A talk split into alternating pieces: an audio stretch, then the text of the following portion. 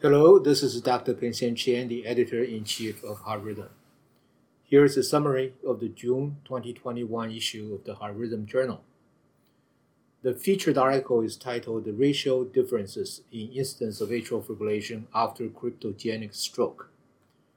The authors retrospectively analyzed 416 consecutive patients undergoing insertable cardiac monitor implantation and followed up for 1.5 years.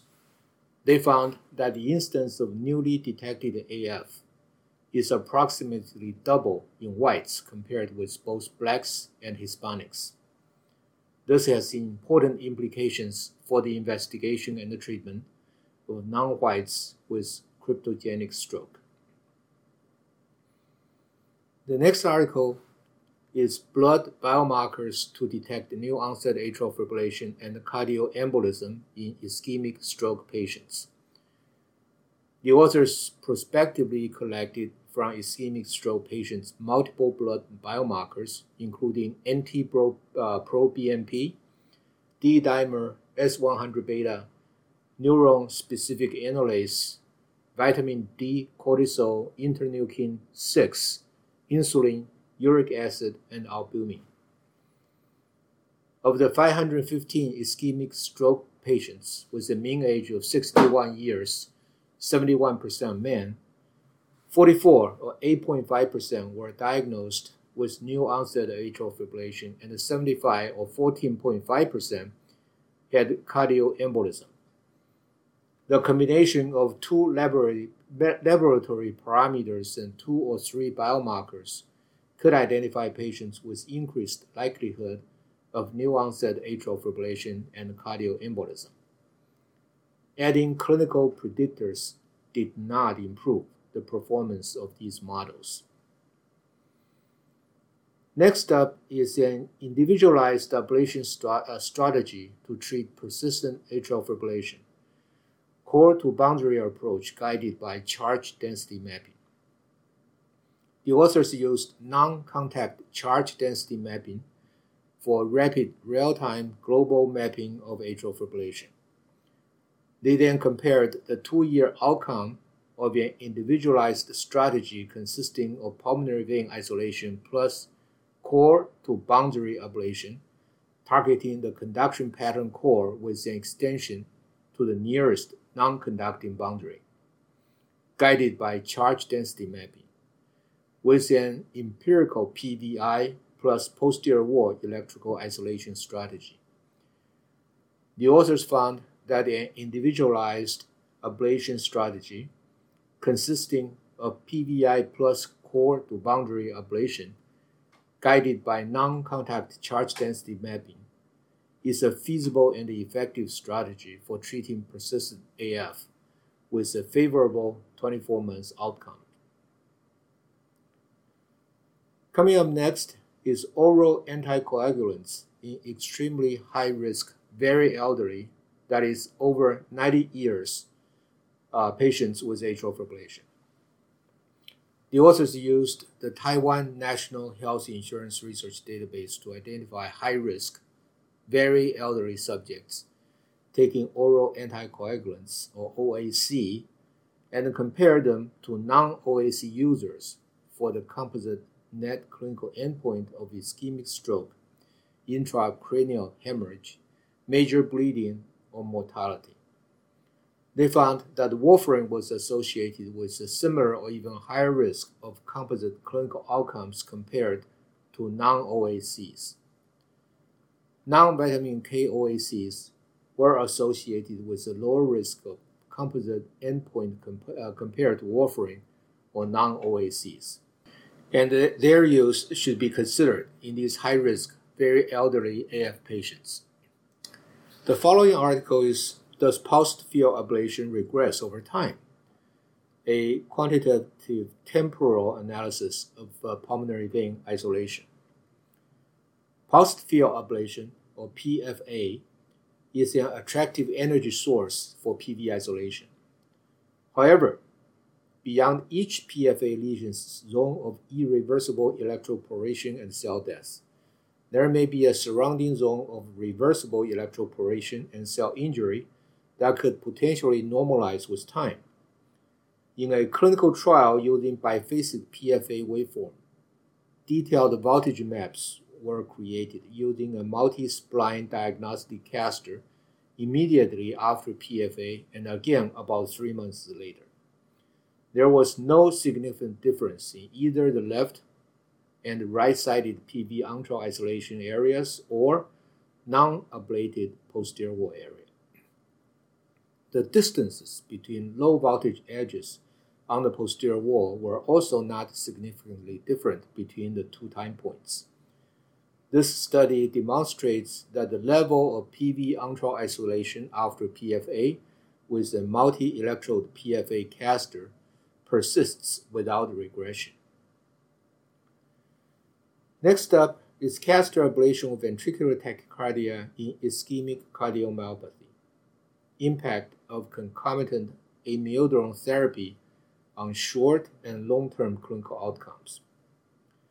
A total of 134 consecutive patients were included in the study. In 84 patients, or 63%, the ablation was performed on amiodarone, and the remaining 50 patients, or 37%, were off amiodarone. During a mean follow-up of 24 months, recurrence of any ventricular arrhythmias of antiarrhythmic drugs was 44%, or 37 over 84, in the on-amiodarone group, versus 22% or 11 over 50 in the off-amiodarone group. Although patients on amiodarone required less radiofrequency time and less need for epicardial ablation, these patients had sig significantly higher VT recurrence at long-term follow-up when amiodarone was discontinued. The following article is ventricular tachycardia burden reduction after substrate ablation, predictors and recurrence. The purpose of this study was to assess VT burden reduction during long-term follow-up after substrate ablation and identify predictions of VT recurrence. The authors analyzed 234 consecutive VT ablation procedures in 207 patients after follow-up of 3.14 years, the VT recurrence rate was 41.4%. Overall, a 99.6% reduction in VT burden and 96.3% decrease in ICD shocks were observed. Lower ejection fraction and the persistence of late potentials are predictors of recurrence.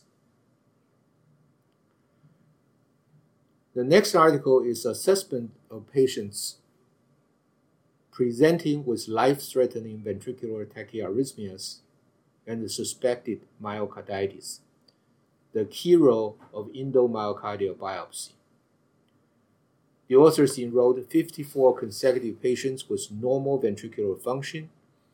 In 31 patients, the histological diagnosis was myocarditis, while in 14 patients, focal replacement myocardial fibrosis, and in nine patients, specimens were inadequate. At the follow-up of 21 months, histological diagnosis of myocarditis and RV endocardial scar were independent predictors of sustained ventricular arrhythmias. This data highlight the need of 3D electroanatomical mapping guided endomyocardial biopsy in apparently healthy young patients with suspected myocarditis and ventricular arrhythmias. Next up is spatial and transmural properties of reentrant ventricular tachy, uh, tachycardia circuit in arrhythmogenic right ventricular cardiomyopathy, simultaneous epicardial and endocardial recordings. The purpose of this study was to delineate the reentrant VT circuit with simultaneous epicardial and endocardial mapping in 23 consecutive ARVC patients. Of the 30 VT circuits, 24 were delineated. There is a consistent predominance of epicardial participation during reentry in ARVC.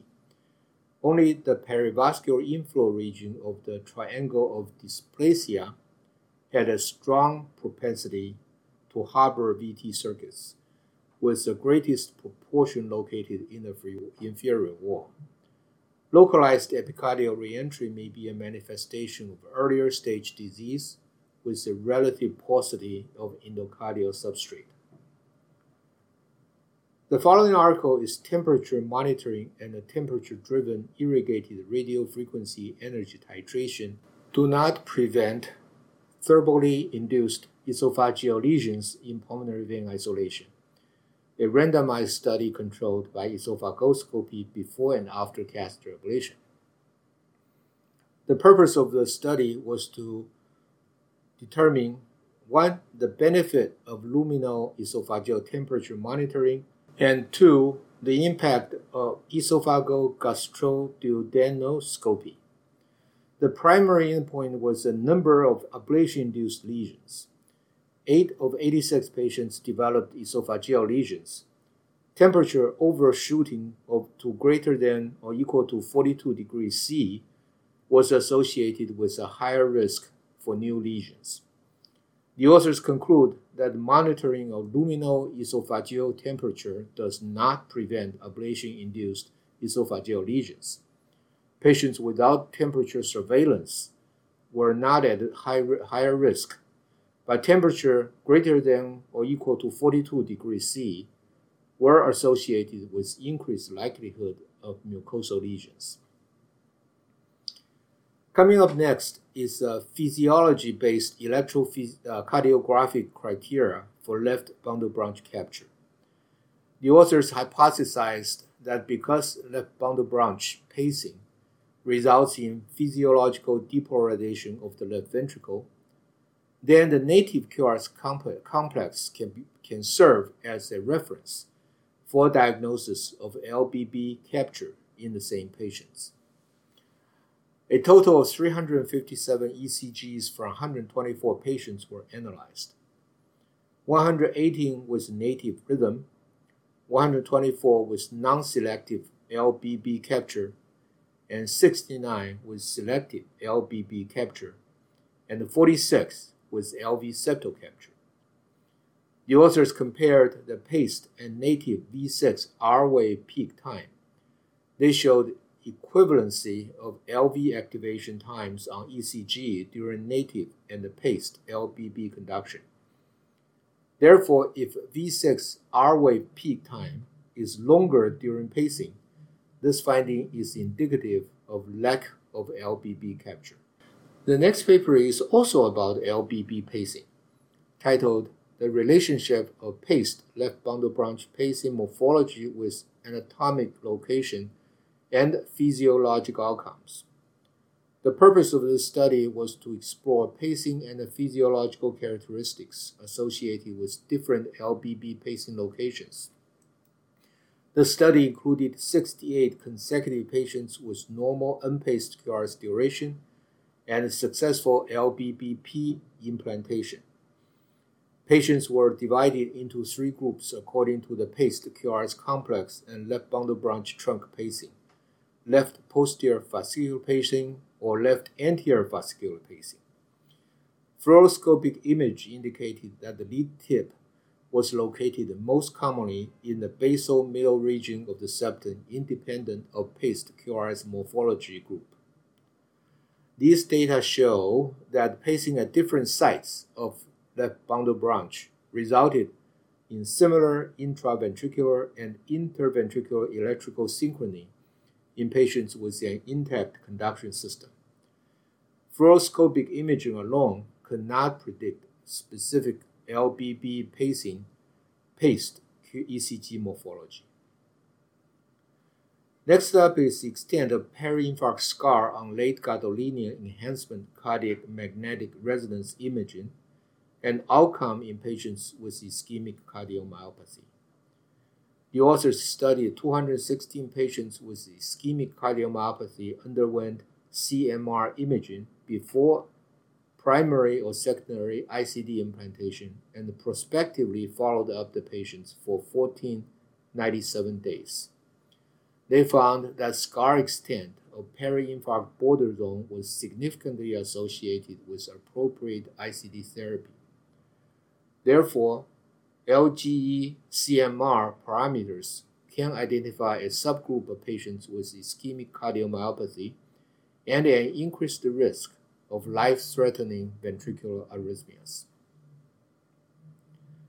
The following paper is prognosis of patients with severe left ventricular dysfunction after transvenous lead extraction and the need for additional hemodynamic support in the post-operative period. The authors studied 37 patients with severe LV dysfunction defined by LV ejection fraction of less than or equal to 35%, undergoing transvenous lead extraction, and compared their mortality than those with LV ejection fraction greater than 35%. The authors found no significant uh, uh, between group differences in major complications and clinical success rates. Patients with severe LV dysfunction were more likely to require additional hemodynamic support. The survival rate was not significantly different between the groups at 30 days and one year after transvenous lead extraction. The next article is the benefits of routine uh, prophylactic femoral access during transvenous lead extraction. The authors conducted a retrospective analysis of 285 patients who underwent transvenous lead extraction.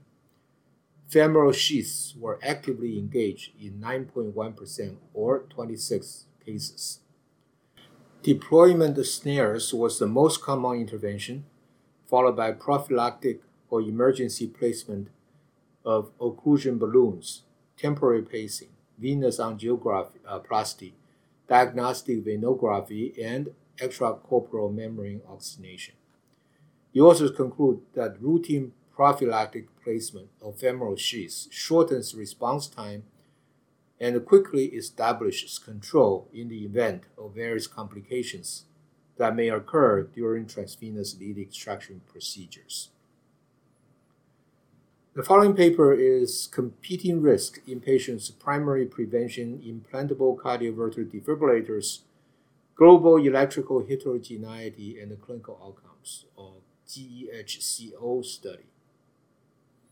The purpose of this study was to investigate whether global electrical heterogeneity is associated with appropriate ICD therapies in patients with heart failure and primary prevention ICDs. Global electrical heterogeneity was measured by spatial ventricular gradient direction and magnitude, QRST angle, and the serum and the sum of absolute QRST integral on pre-implant 12-lead ECGs. They analyzed 2,668 patients and found that global electrical heterogeneity is independently associated with appropriate ICD therapies. The spatial ventricular gradient vector points in distinctly different directions in patients with two competing outcomes. The next article is the racial disparities in the utilization and in-hospital outcomes of percutaneous left atrial appendage closure among patients with atrial fibrillation. The authors identified 16,830 hospitalizations for percutaneous left atrial appendage closure, or PLAAC, during the national inpatient sample. Black or African American patients represented 4% of nationwide PLAAC recipients and were younger, more likely to be female, and had greater prevalence of hypertension, heart failure, hyperlipidemia, obesity, chronic kidney disease, and prior stroke history. After controlling for possible confounding factors, Black and African American race was independently associated with significantly increased odds of bleeding, requiring blood transfusion, stroke, venous uh, thromboembolism, and non routine discharge. This study highlights the importance of addressing ongoing racial disparities in both utilization and outcomes of percutaneous left atrial appendage closure. Next up is the right ventricular insertion promotes the initiation of ventricular fibrillation in defibrillation failure. The purpose of this study was to determine whether wave break leading to VF reinitiation following near defibrillation threshold shocks occurs preferentially at the right ventricular insertion, which previous studies have identified as a key site for wave break. The authors used panoramic optical mapping to image the ventricular epicardium of six isolated swine hearts. After each experiment, the hearts were fixed and their geometry scanned with MRI. The results show that anterior RV insertion is a key site in promoting defibrillation shock failure. Targeting the site to prevent wave break could convert defibrillation failure to success and improve defibrillation efficacy. Up next is absence of uh, subacute cerebral events or lesions after electroporation ablation in the left-sided canine heart. Irreversible electroporation or IRE can create gas bubbles at the, the ablation electrode. Cerebral effects of these bubbles are unknown. In 11 canines, baseline cerebral MRI scars were performed. At days 1 and 5 after ablation, MRI was repeated. The brain uh, tissue then was histopathologically examined. Intracardiac echo, uh, echography confirmed gas bubble formation after each IRE application. Neurological examination was normal. MRI images alone or in combination with histological follow up did not reveal treatment related embolic events. Gross and microscopic pathology did not reveal evidence of treatment related embolic events. Irrevers- irreversible electroporation seems to be a safe ablation modality for the brain. These original articles are followed by two contemporary reviews. The first one is titled Evolution of Risk Stratification and Sudden Death Prevention in Hypertrophic Cardiomyopathy 20 Years with Implantable Cardioverter Defibrillator. The second one is titled Optimizing Lead Placement for Pacing in Dyssynchronous Heart Failure The Patient in the Lead. Dr. Alfred Buxton wrote a viewpoint titled 30 Years of Catheter Ablation for Ventricular Tachycardia as a sixth entry in our series of articles to celebrate the 30th year of RF ablation. Among the letters to editors, there is one titled Life Saving Therapy Inhibition by Phones Containing Magnets. The authors reported the magnet in Apple iPhone 12 was able to cause suspension of therapy by a Medtronic ICD. I hope you enjoyed this podcast. For Heart Rhythm, I'm the editor in chief, Dr. Peng-Sheng Chen.